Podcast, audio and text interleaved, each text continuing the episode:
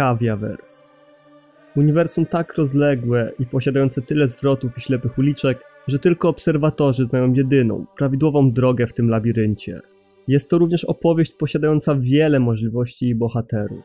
Są tacy, którzy rodzą się do wielkich rzeczy, tacy, którzy pragną wielkich rzeczy, oraz tacy, którzy nie chcą mieć z tym nic wspólnego, a zostali wciągnięci w splot wydarzeń kryjących Midgard. Niegdyś piękna kraina połączona w jedno, obecnie pusta skorupa, której lata świetności już dawno przeminęły. Z wszystkiego, o co walczyła jedynka, został już tylko marny cień i wspomnienie dawnych dni.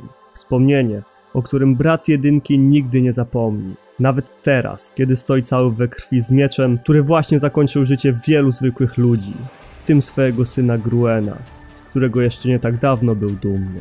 Akord do tej pory rozważa, czy można było tego uniknąć. Czy gdyby jednak interweniowała, to wszystko teraz potoczyłoby się inaczej. Ta odnoga historii nie musiała się tak potoczyć. Obserwatorka tego nie chciała, jednak nie zrobiła nic, żeby temu zapobiec.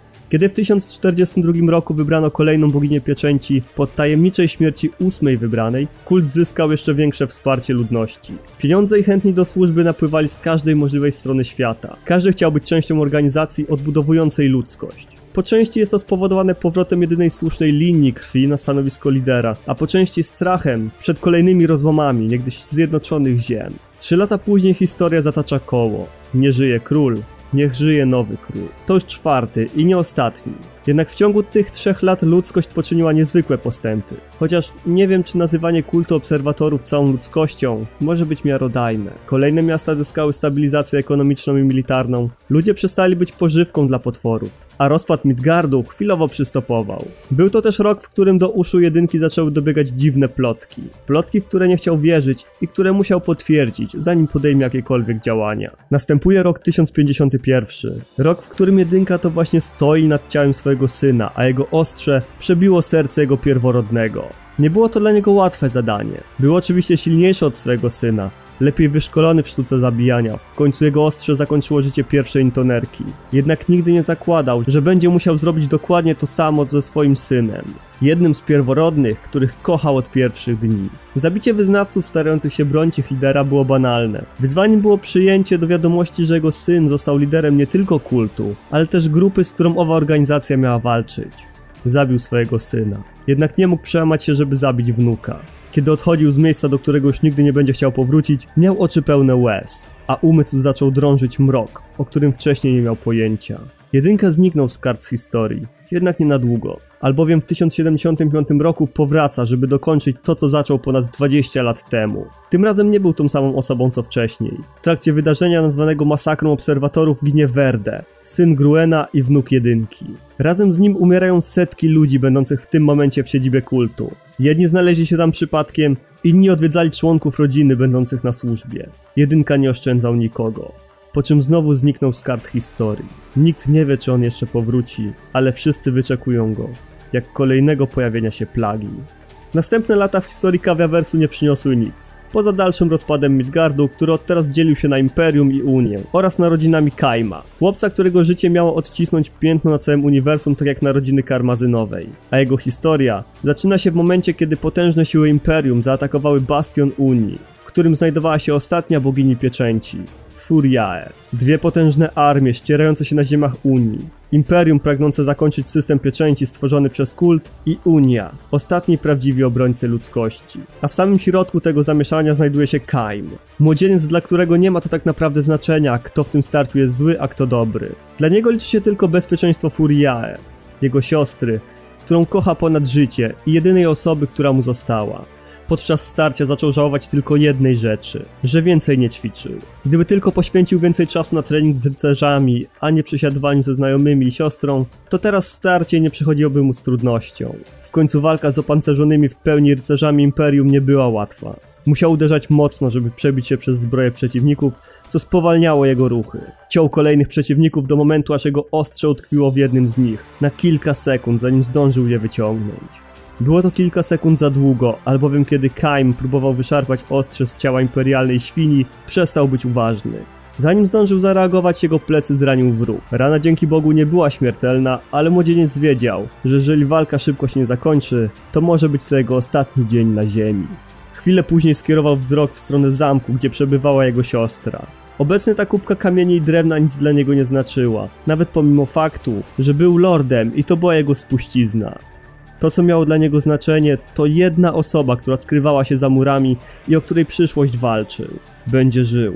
Nie dla zwycięstwa, ale dla chęci ratowania swojej siostry. Los nie był jednak łaskawy, albowiem w momencie, w którym spojrzał w stronę bezpiecznego schronienia, na jego murach pojawili się rycerze Imperium.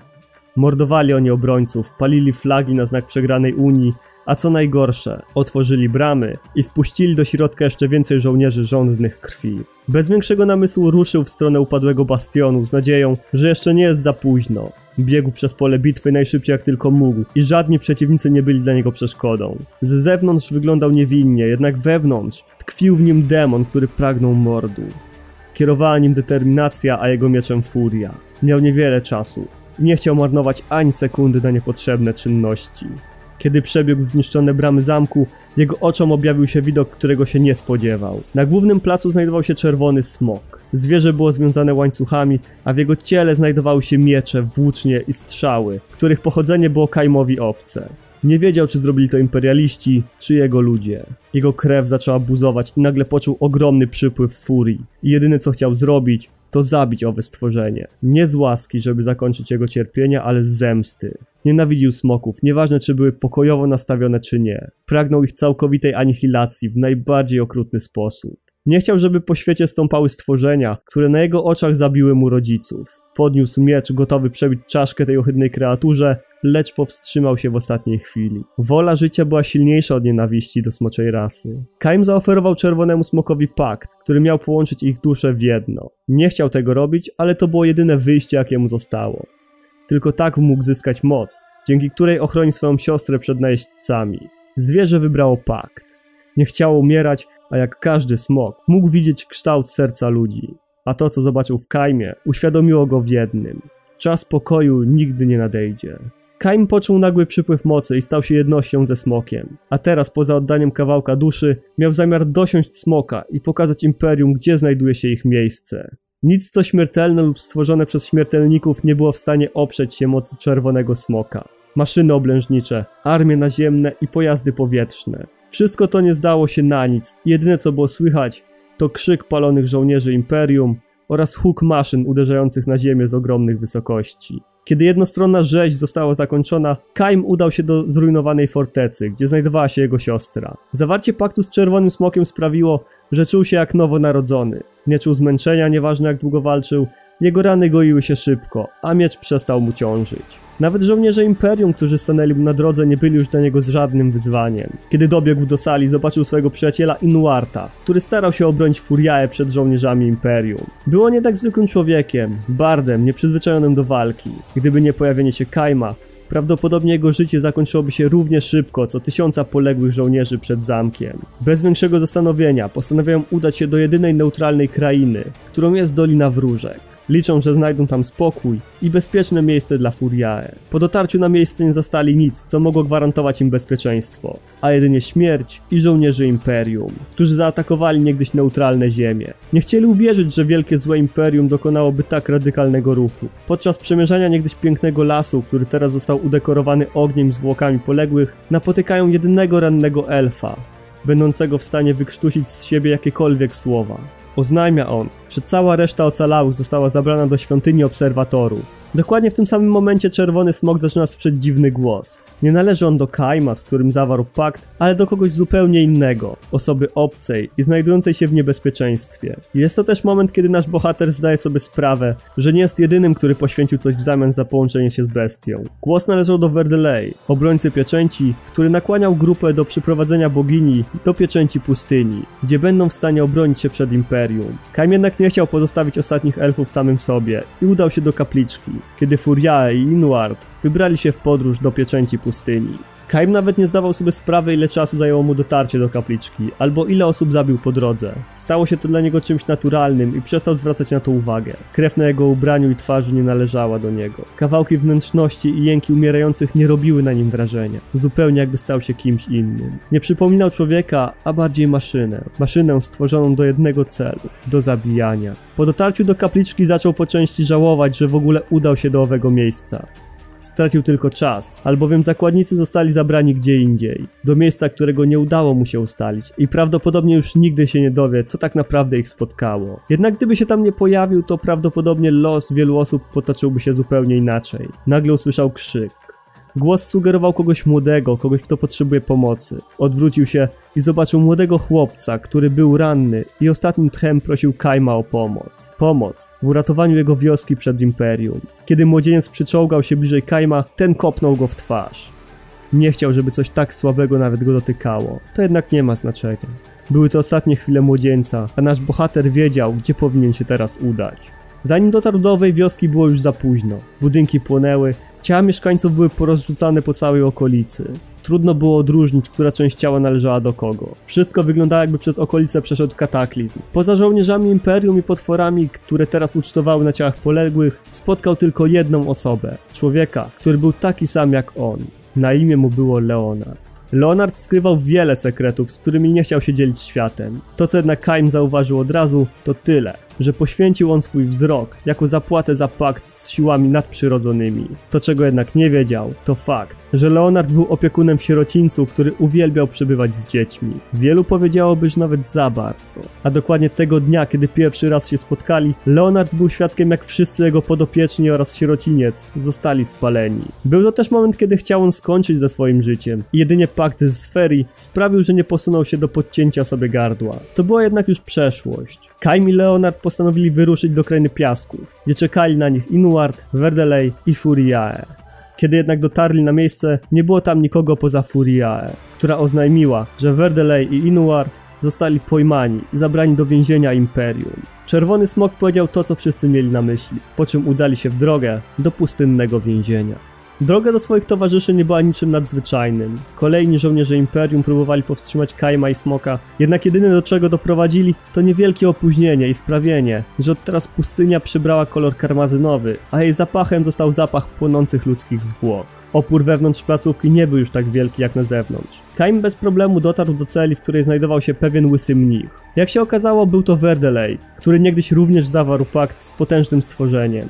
Niestety obecnie to stworzenie obróciło się w skamielinę, jednak Verdelej to nie przeszkadzało. Cenę jaką zapłacił za owy pakt były jego włosy. Wytłumaczył on Kaimowi, że jego przyjaciel Inward został zabrany do zupełnie innej placówki oraz zdradził mu prawdziwe motywy kierujące Imperium. Imperium nie interesował już zwykły podbój świata. Chcieli oni czegoś więcej, a tym czymś okazały się nasiona odrodzenia, za pomocą których dokonają całkowitej odbudowy świata. Jednak żeby zdobyć owe nasiona, trzeba zniszczyć wszystkie pieczęci, które niegdyś stworzył kult obserwatorów. Trzy z nich znajdowały się w różnych miejscach świata, ale czwartą pieczęcią była zawsze bogini.